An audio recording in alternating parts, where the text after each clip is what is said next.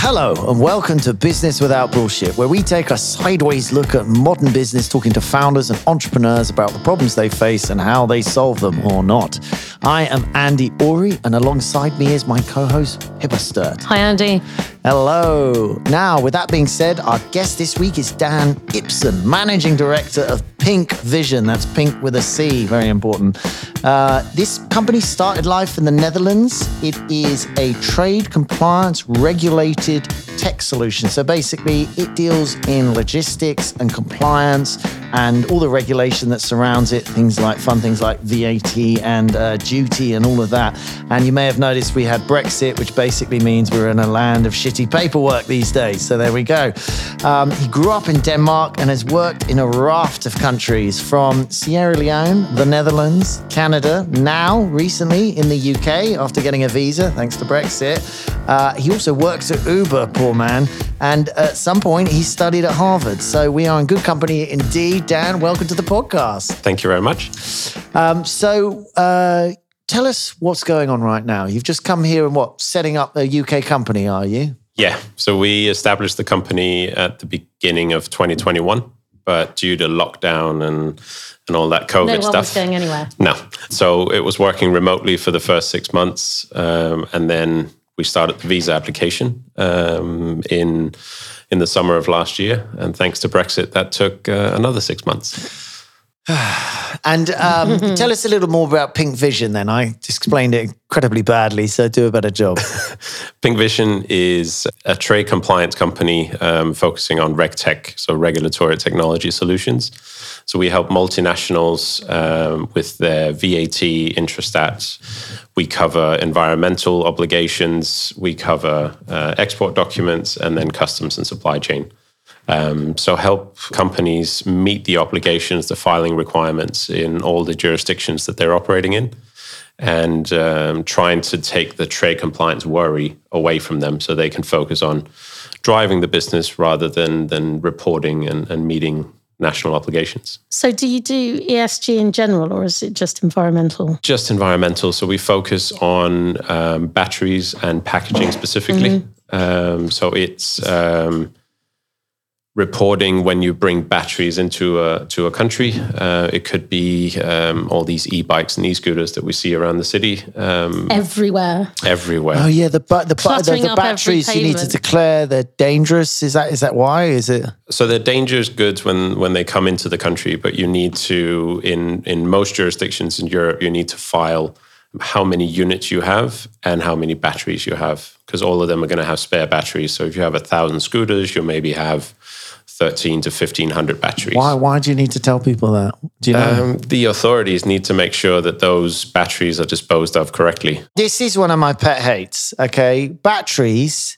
Where'd you fucking put them? I've looked into this, And by I the way. You're not supposed bin. to put. No, you're not supposed to. And and it's like I know. You know, I do a little bit of science, and I'm like, I know what the fuck is in these. These are some serious metals, and probably valuable too. And you can't put them in the recycling. And then you look up, and you're supposed to dispose of them. You're supposed to drive to the uh, proper recycling place, and they have a special battery. The other place you can take the batteries is some garages will Yeah, lots batteries. of shops have those like tall towers where you can Lots drop of the shops. batteries in. Are they you- do. Occasionally, you see a like shop. That you, does Boots have the? Yeah. Okay. Top tip: go to Boots. But I mean, always go to Boots. Love but they Boots. come and go these batteries, and you're just like, what the fuck? So, what on a bigger scale, they're actually tracking them then? They are so tracking sort of how much gets into a country, so they know how much they eventually have to break down. Um, because when But it's all in landfill. I mean, a, a hell of a lot of it's in landfill. But carry yeah, on. So, if Currys sells you a laptop that's been registered with a recycling scheme somewhere in the world that covers that battery, so basically, you could do a spreadsheet in a couple of years' time showing how much is in landfill. Basically, that we don't know where it is anymore. That's the sort yeah, of theory. you can see how much has been brought in, and then based on what you've recycled, you can see probably what what's left, what's still alive in uh, in in where you are. Well, getting getting back to the beginning, um, so you ended up managing director of a very nice um, Dutch company in the UK in London with your visa. Sorry about that. Uh, where, what was your first proper job? So I was thinking about that, how I should put it. So my first real job, aside from paperboy, was I worked in in a supermarket butcher back before I went to Canada. So it was back in 98, 99.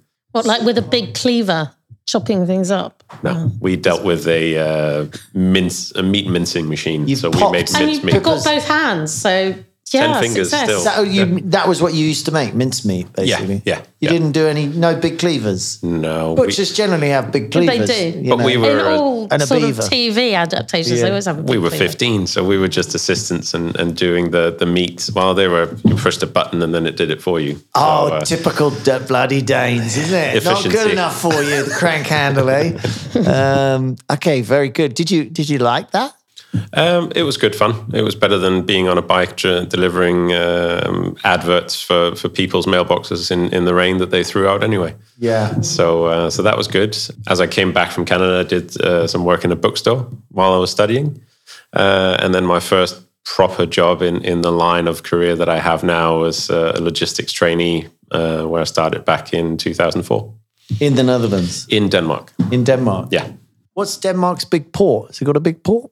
Um, Must do. It's on the sea. Yeah, uh, I think Aarhus and, and Copenhagen are the two main ports. ports. Um, Copenhagen, obviously the biggest uh, port and airport, I think.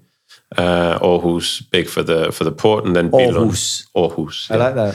That's a large uh, university city. Very very nice place. Is it? Yeah, Okay, it's not like uh, the- what's the Belgian port, which is like uh, Antwerp. Antwerp. Not great, apparently. Mind you, Belgium. If you ever drive through uh, Europe, the, apparently it's to do with where the road goes through Belgium. But the road from sort of Paris to, or the road that you get across and drive up to Amsterdam, you just for a while you're like, where the fuck are we? This is awful, and that's Belgium. And unfortunately, it's just an unfortunate Okay. place. It You've go- just upset every Belgian no, Belgians know what we're talking about. podcast. I had a Bel. I, uh, I, yeah. Anyway, we discussed it with the Belgians. Anyway, Biggest failure, fuck up, and what you've learned from it. I think in a role before Uber, two two roles before, I had my contract uh, terminated.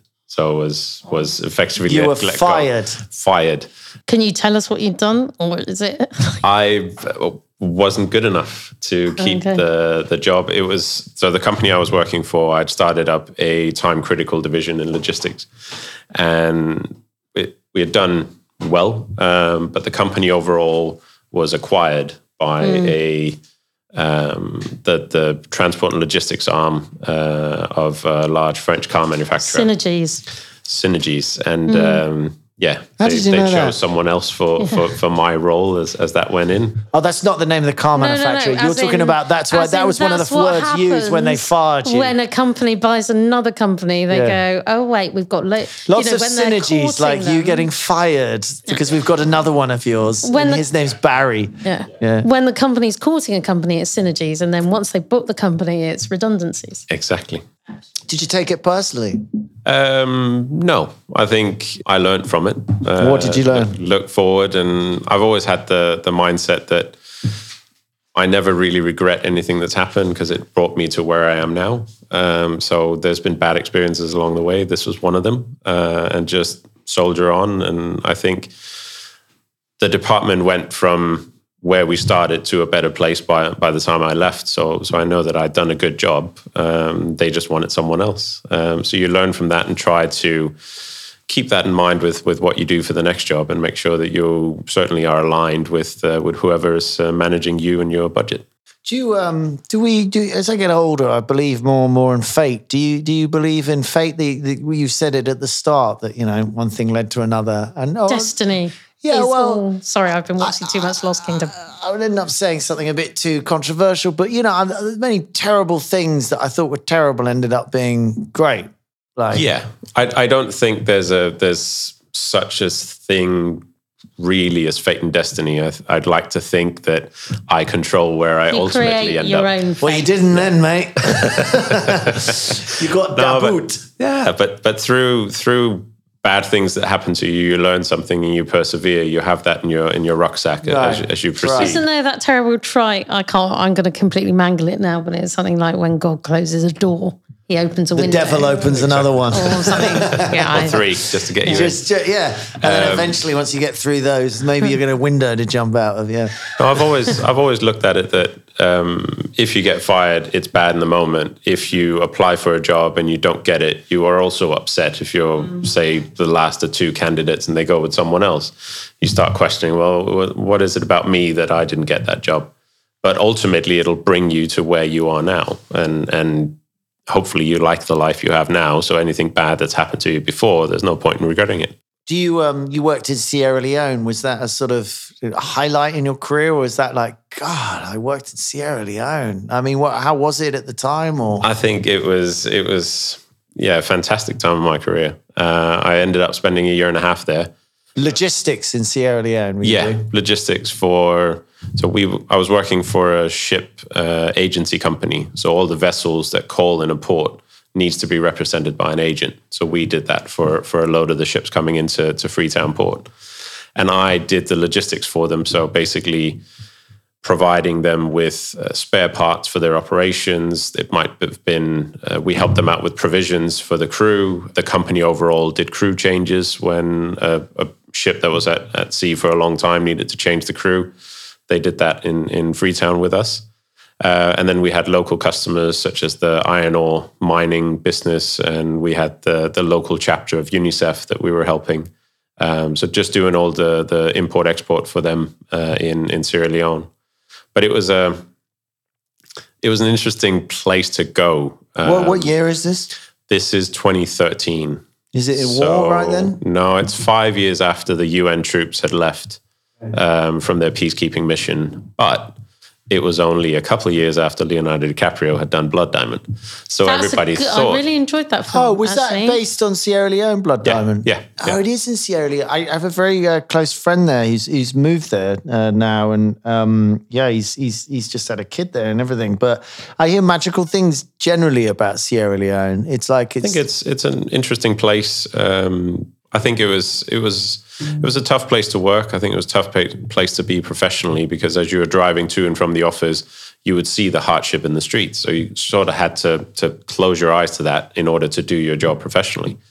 But at the same time, on the weekends, you you explored the country. You you saw what it had to offer, um, and you. I learned as much about myself as a person as I did uh, professionally. But it to work in such a tough environment is something that will accelerate your your growth and your your. Did you have to stay in a um, secure compound kind of stuff, or Um, yeah, so the, the company provided housing for us. Um, so a few lived together in a villa in, in one part of town, and, and the rest of us stayed in separate apartments in a gated community. would you would you have like you know you go out for dinner, that kind of normal life? Yeah.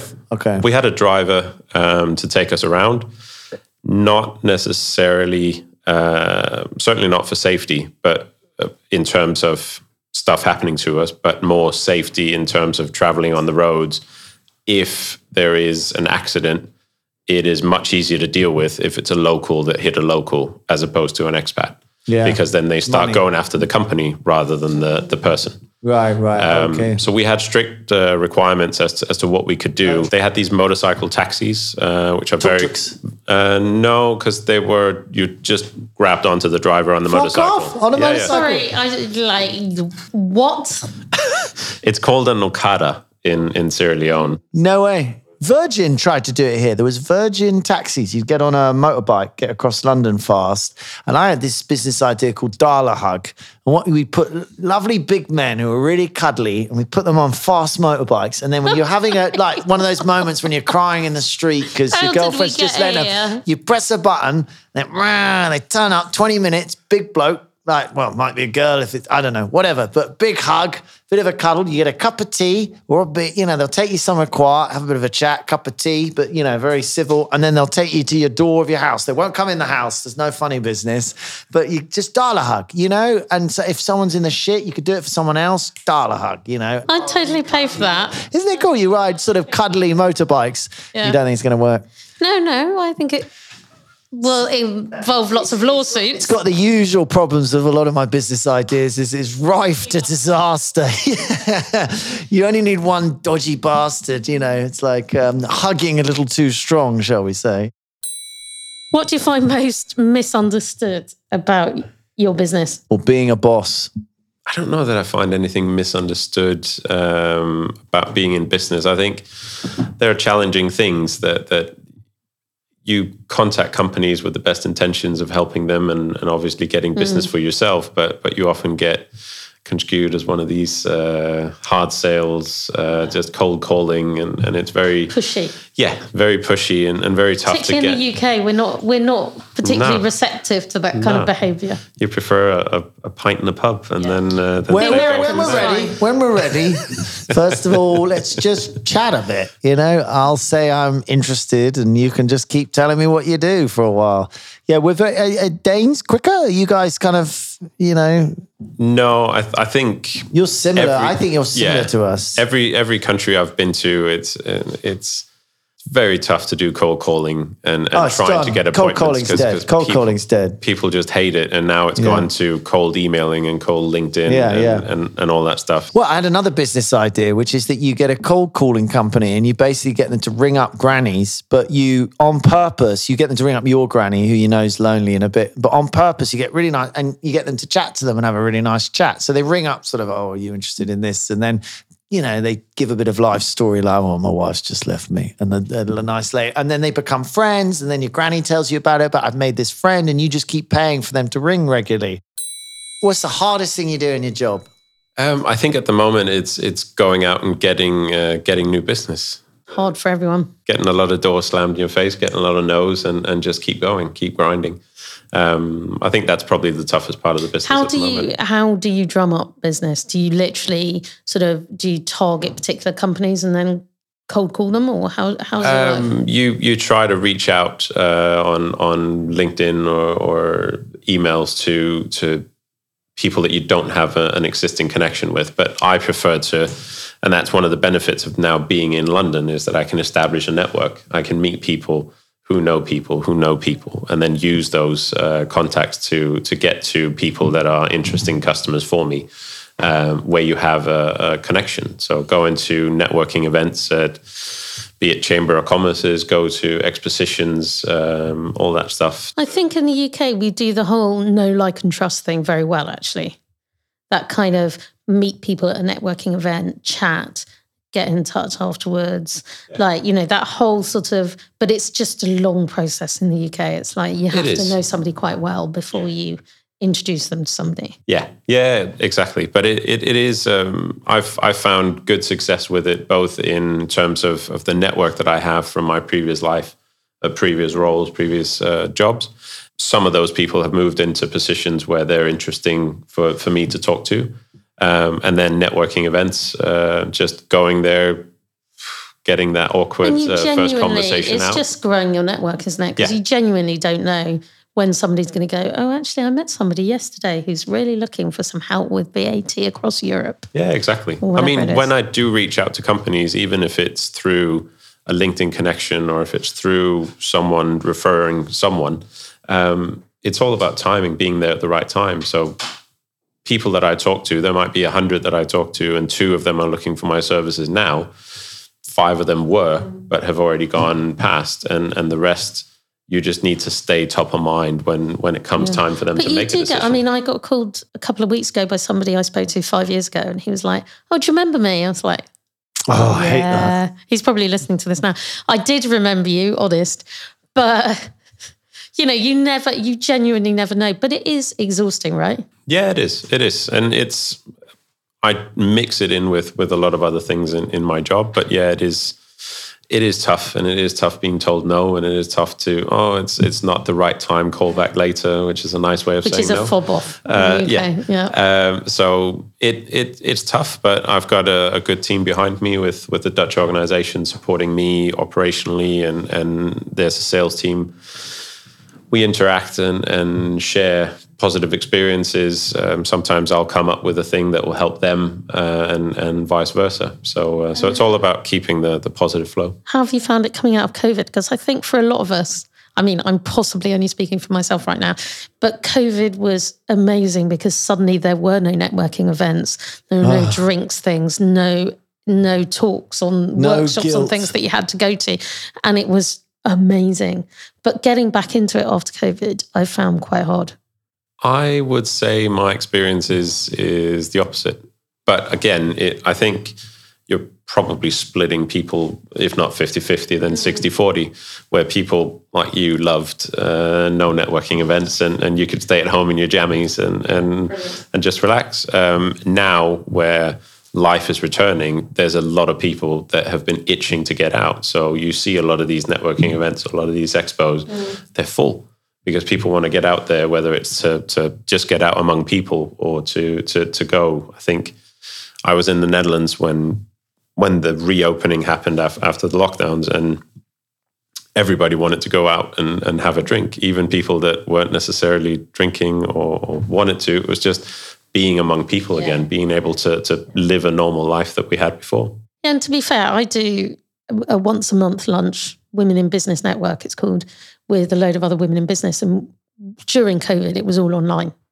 And when it ended, the woman that runs it said, you know, to all of us, I'm assuming it's easier for everybody if we just keep it online. And everybody just went, no, fuck off. Yeah. We want to get in a room and have lunch together. Oh my God. Like, what the hell? And now, a quick word from our sponsor. Clark got its start back in 1935, and while the world has changed a bit, it's more than just survived. From complying with the FCA and all things financy, they can also speak fluently in the language of legalese. Ori Clark was born and raised right here in the UK, and now for 20 years they've been helping others get set up and on their way. Clark's doors always open and happy to provide straight talking financial and legal advice since 1935. Big shout out to Sean Veer Singh for a stellar jingle. You can find him at Sean Veer Singh Music on Instagram. And at this point, let me quickly remind you to give us a nice review, please, on Apple Podcast or follow us on Spotify so you'll never miss an episode. Now back to the chat. What are you most excited about for your business? Uh, I think, well, sort of idealistic, changing the, uh, the, the trade landscape in in the UK after Brexit, or at least helping make that transformation if people aren't aware, we've basically waived a lot of our paperwork for a long time. Europe implemented it, and we just went, "Fuck, there's going to be nothing on the shelves." You're now convinced that nobody knows what Brexit is, right? Yeah, I've got to that point. if you're in Europe or else, other, you don't understand what happened here. We left, you know, and we left the customs union, you know, and so it's a paperwork mess out there. But you think you can help? Yeah, absolutely. I think. Um, the UK, as you said, have waived a lot of the requirements and have made it very lenient to to continue importing and, and get started for companies. But there there comes a day yeah. when it, when you have to report. It keeps coming and, and they keep delaying it. and know. if you didn't have a process before, and you have lived in a world where where requirements have been waived, you're probably going to struggle more once that day of reckoning comes where, where you need to file and you need to say, well, we did this, we did this. And the funny thing is, people are like, God, you're just opening yourself up for drug dealers. People could be bringing anything in from Europe. And it's like, yep, just like before. exactly. Nothing changed. So if you could change anything in the world, what would you change? Nice, nice big question. Um, I think for me, it's um, I, I thought about this and I think increasing the overall understanding of other people, other cultures, other religions, I think that would lead to a more harmonious world, not necessarily world peace, because we're human after all. And, and I feel like this question always gets kind of Miss World answers. It's good though. like, or Miss USA or whatever. But I think having lived in Africa, having uh, yeah. been in Canada where uh, it was part of an exchange program, so there were people from from all over the world, from Asia, from South Africa, Oceanics, um, traveled a lot through through my work in in Africa and the Middle East. I think having that understanding is helps me in in yeah. all of my dealings, and I think there's a there's a large part of the population in any country that don't get to travel enough and don't get to see anything outside their own little town. Um, looking at what, in the grand scheme of things, are mirror images of themselves, and and that polarizes everyone. How do we how do we fix it though? What do we do? I- like ship everyone around, fly them all around. If I had that Everybody answer, has to move town every two years well, it's a bit like the to um, another country. Yeah. you know, you, you meet people and you think, God, you, you should go and live in Sierra Leone for a year. And, you know, you, the- you people who don't think, you know, they're, they're like, uh, I don't know, whatever. So you, yeah, maybe we all just swap around. Or Maybe everybody gets to nominate. Like everybody, everybody gets given a person, and you nominate what country they have to go to. Oh, you know, it's like French exchange. That's what we could do. Do you remember we used to swap someone with a Yes, Frenchman? We it had some weird out, bloke. though. It didn't. We had some weird bloke sit in our garden for a week smoking cigarettes. My my eldest cousin did a French exchange with a family that make champagne Oh, in Epernay in France. And it's kept me in Champagne ever since. Oh, God. It's one, the only you successful not you, French you exchange should I've ever think the champagne people would say we're only dealing with the whiskey people. You know, Yeah, you know, this is a us long some time alcoholic event. beverage that we can swap with. Yeah. yeah, no, I think it's. Mm. Uh, I think it's good. Any kind of exchange is good, whether it's a business exchange or, or, or what it might be. Cultural exchange. Yeah. Yeah, Cultural exchange, Look at me. booze hippie. exchange. What uh, What's the best piece of advice you've ever been given? It's hard to remember specific advice. You can do it It's- in Danish, though. You know, just Okay, then no. um, no, I think what what probably stuck with me was when I went on youth exchange. It was through this organization called Rotary, um, and they told all of us exchange students back then that that you should make sure you brought your RPS, so your rotary plastic smile. So no matter what comes at you, you smile. It endears you to, to the people around you, and, and even if you have a bad experience, you're being asked to eat something horrendous that's that's tradition for that country. You say, mm, "It's lovely." Tyra Banks would tell you it doesn't work unless you smile with your eyes as well. yeah, it's the creases around the eyes. Smizing, apparently. Smizing. according to Tyra. But you know, So maybe it's the RPSE. RPSE, Yeah, yeah. oh, very good. And uh, uh, smiling is um, people wonder what you're smiling about. People feel, feel sort of, um, you know, I'm almost jealous of it. It's like, oh, what's he smiling about? Yeah, I think you can do it at multiple levels. You don't need to show all your teeth and, No, and smile all like a lunatic, but, Yeah. but just have a general positive uh, demeanor. No joker laughs like my co-host is illustrating there. So if you do, and the rotary always confused me as a um, no, quite right to give me the No, finger. it's just I just forgot that I was being videoed. Just that to let everyone know, Pippa has given me the finger. After several podcasts, she's had, but Rotary is a fascinating organisation in itself. Um, What the hell is it? Business leaders uh, in the local community that, that come together for these sort of networking, um, similar to a Lions Club. Uh, But they're always trying to help people. Rotary. It's always like, oh, Yeah. for the Rotary, we were feeding people or doing something. they always have. Is it the um, same in every country? they everywhere. have It's a- got it's got the um, wheel, hasn't it? It's a it's Yeah. a sail Yeah. wheel or something. uh, the it's the um, the Oh, word- like cogs. a cog. Cogs. Cog. oh, yeah, I always thought it was a um, nautical, you know. No, no, it's a cog, so wheel. Uh-huh, it's a cog, everything yeah, fits makes together. sense. Oh yeah, that makes a lot more sense. I always thought, what's the? I thought Rotary has obviously got this naval past.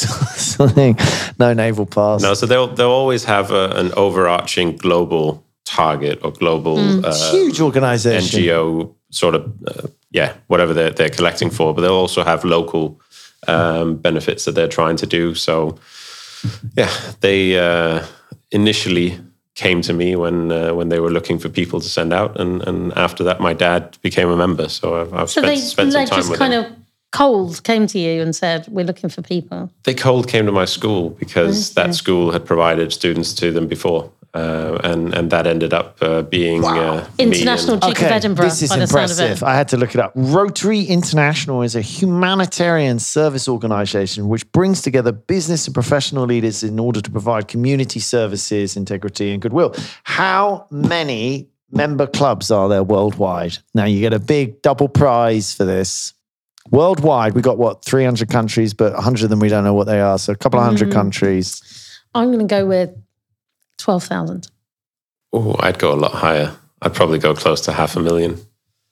Okay, 46,000 member clubs. Okay, so I'm closer than you are. But you were talking about members, perhaps. How many members do you think there are of the Rotary Oh well, I several million. yeah, yeah, not bad. Any Um, advancement? 1.4 million members. I'll put you out of your misery. Several's too. so, 1.4 um, million divided yeah. by 46,000 means there's 12 people in no. um, that's mad. That is one big fucking club. And look at Yeah, that. That's, is. that is a cog. That is not a They've steering wheel. uh, their their global project for years has been to eradicate polio from from the face of the earth. Oh, we're Bill So, Gates. I wonder if he's a member. He must be. Probably, I'd definitely say it's it's more of an older man Yeah. club than than than Older perhaps we- person, I believe, is the. Uh, Uh, true, Yeah, true, you know. true. Or is Older it like the. Masons and they don't individual. let women in? No, no, they do let women in. Um, Do women not allowed in the Masons? No, they're fucking not. Don't get me started on that. Otherwise, we'll be here Let's for get quite a long started. time. Really? I never Yeah. noticed that. Is there not the Masonettes? No, there is a separate thing that you can join as a woman that's sort of affiliated with the Masons, but you'd be polluting the world of masonry if, if as a lady, you were allowed at a Masons meeting. Um, they have events where the wives of members can go. It's very generous of them. Final question on Rotary. This is for a thousand million points. Uh, which country and which city was the Rotary Club invented and in what year? Country and city. Country, city, and year. Come on. Hands on buzzers. You can guess any of those and I'll make Well, noises. it's got an English name, so something tells me it's Columbus, Ohio. oh, he's, he's, you're getting close. It is America. I'll give you okay. that. I, I'm in that case. I get a go too. Begins with a Um, C. The city. I can't think of any cities in America that begin. Don't uh, um, Well, Chicago. Yes, well done. in in. what year? I'm going to go with 1922. 05, 1905, February 23rd. Anyway, Fine. very Right. There we go. We all learn about that. Isn't that wonderful? Top three reads, pods, music, whatever you want to do. a top Um, three of. Yeah, podcast. I think that's that's Good. what I'm most I like into at the podcasts moment. Too. So I do a, a Danish one that's going to mean nothing to you, I'll tell us the name of it anyway. It'll be entertaining. but it's it's called Her går det godt. It's um, these two uh, ex-journalists. What does uh, that mean? what- We're doing well here. We're doing well here. Yeah. Here, good gut. Here, good gut. Her går det godt. Here, good. Do you please gut. stop Oh. mangling the Danish language? Stop interrupting when I'm mangling someone else's language. But it's two uh, two journalists that did radio, and, and now they do sort of uh, bi-weekly updates on on current events and, and take their their take on on Nice. the world. Funny. Very funny. Very funny. Um, then being a golf, uh, Enthusiast. Yeah. I was going to say addict, but yeah, let's go with enthusiast. There's a there's a few, but I think the one I listened to most recently is, is Rick Shields, one of the the YouTube guys that has a, a, a podcast. Uh, and then finally, the Dollop, uh, a Dollop. US. I Uh, listened to the dollop for quite a while, Is it but a I dollop just of it's a, ketchup? a little bit. it's a American history podcast done by two comedians. It's kind of irreverent Okay. and a little bit not. What's irreverent mean? Doesn't give a fuck. Yeah, it's a little bit not too not enough history for me. A bit Okay. too much comedy. Yeah, it's basically one guy that that reads up on a s- on on a historical event or a historical person, And then tells the other one. and then the other one doesn't know anything, so he baits him into certain reactions. Okay. and- Oh, irreverent means sort of frothy. It means Yeah, it means not cheeky. enough trousers. Cheeky. Cheeky. Right. But um, yeah, no, I quite like it. yeah, it gives a little bit of historical context, and you can read up on on some of the stories you want yourself. Okay, so that brings us to our favorite part of the show the business versus bullshit quick fire round. DQ the music. This is where we're going to reel off a list of key terms, and you have to tell us whether you think it is business or bullshit. Dan, are you ready? Yes, go for it. Diversity quotas. Bullshit. In terms of Good, correct. you shouldn't Ding. you shouldn't quote put quotas on things. You Right. should hire whoever is more Right. qualified, but diversity is a good thing, obviously. What if if I'm just you know what if as a man you always think the man is more qualified? then potentially there's something wrong with you. But once you get one woman in, they'll think the same, and then they keep hiring women, and eventually, That's fine. yeah, that's good. Uh, stand-up meetings. Bullshit. I did a load of them at Uber and they don't Do, take. do you do them at Uber? I've never done one. What's Does it it just like? make your They feet Go into a hurt? room without a table. What happens? Well, th- th- so we did. We called them stand-ups, but everyone sat down, so they didn't work. That's- that's- and I think that's what most people do. I, they take as long as any any other meeting. But That's what they call it. Uber. They call stand up. And you go in a room and you sit down. Some meetings are called a stand up, and then everyone sits in their individual room because it's multinational meetings. And, On uh, Zoom. So Yeah. that you can't prove that you're standing up anyway. No. Um, caffeine. For me, bullshit because I don't drink coffee. I'm liking this. This is three This is bullshit. bullshit, bullshit, This is bullshit. fuck this shit. Bullshit. I am. I am. Uh, meeting agendas. Uh, business. Okay, we've Okay. swapped him there. I, you could have gone bullshit there. I think. yeah. Hour long meetings. Bullshit. You, you don't get, yeah, at a certain point, you don't achieve anything else, then set it for another day. If I always more think to hour long discuss. meetings are quite short. Yeah, I know what you mean. That's a lawyer. But I'm a lawyer. Yeah. Office dogs. Business. Business. Yeah. Yeah. I've had that in a lot of places, and it's gives you that break to go and cuddle a dog while It's you're while you're while you're busy. Um, carbon credits. Bullshit. Yeah. They d- I think. Yeah. Do you even know what you're offsetting? Do you know what they're actually mm. doing with it, or is it just money you give into something that goes somewhere else? Swearing in meetings. Bullshit. You should never get that riled up. Then you can't have a sensible conversation. I love it when you reply with a swear word What happens? in a meeting. what happens if you just swear during normal conversation? Because I find it very hard not to. It problem. depends what that conversation is. If it's just a random pub conversation, then yeah, it's going to come up all the time. Uh, pub lunches. Uh, I think that's good, as long as it's kept business. Sorry, With a meeting agenda and an office dog. a dog, pub lunch, Exactly. Now, not all the time, but they're they're good at certain times. B Corps. Do you know what a B Corp is? Yeah, I've sort of heard of it. American Yeah. uh, idea about how to run your company, you know. It may be because I don't know ethical enough of it, but I'll say bullshit. Okay, very good. Non-disclosure agreements. Um, needed for business, but do you ever know what's in them? So biz shit. Yeah, basically. yeah, this shit. Um, unlimited holidays or vacations, as the Americans like to say. Um, We don't. Having lived with it, business. Have you done it? It was the Uber do it? Uber, yeah. We haven't discussed Uber enough. Did you did you What was take it like? the enough holiday? Because So we didn't have it because I was in Okay. rigorously uh, controlled European. a European country. But in the US, it was unlimited holiday, but people didn't. People took it occasionally, but not as much as they should. LinkedIn. Business. Well done, LinkedIn. You're doing very well these days. but you, the tide, you will put it back on the list. The tide will turn in a few years when you become a Facebook uh, formal work clothes. Bullshit. Excellent. That's the end of the quick fire round. So this is where we give you 30 seconds to pitch your company, your podcast, your book, whatever you like. Off you go. Thank you. Um, yeah, Pinc Vision is your number one trade compliance partner, and leave your trade trade compliance worries to us, and you can focus on growing your business. That's a lot less than 30 seconds. 12 seconds. What do you want to do with the rest of it? Um, tell us a bit. Is golf your favorite? No, it's okay. So if if they want to, if listeners want to find out more about you, where can they find you? Um, they can find me on our website, pincvision with a C, uh, dot com, um, or on LinkedIn, Dan Ibsen. Uh, I'm more than happy to uh, to have a conversation with with people. Don't misspell it with the K. You may be in trouble with the pink vision. But anyway, um, so there you have it. That was this week's episode of Business Without Bullshit. Thank you to Dan for joining us. Thank you to you, Pippa, my co host. A big thank you to you, dear listener. And we'll be back with another episode next week. Until next time, it's ciao.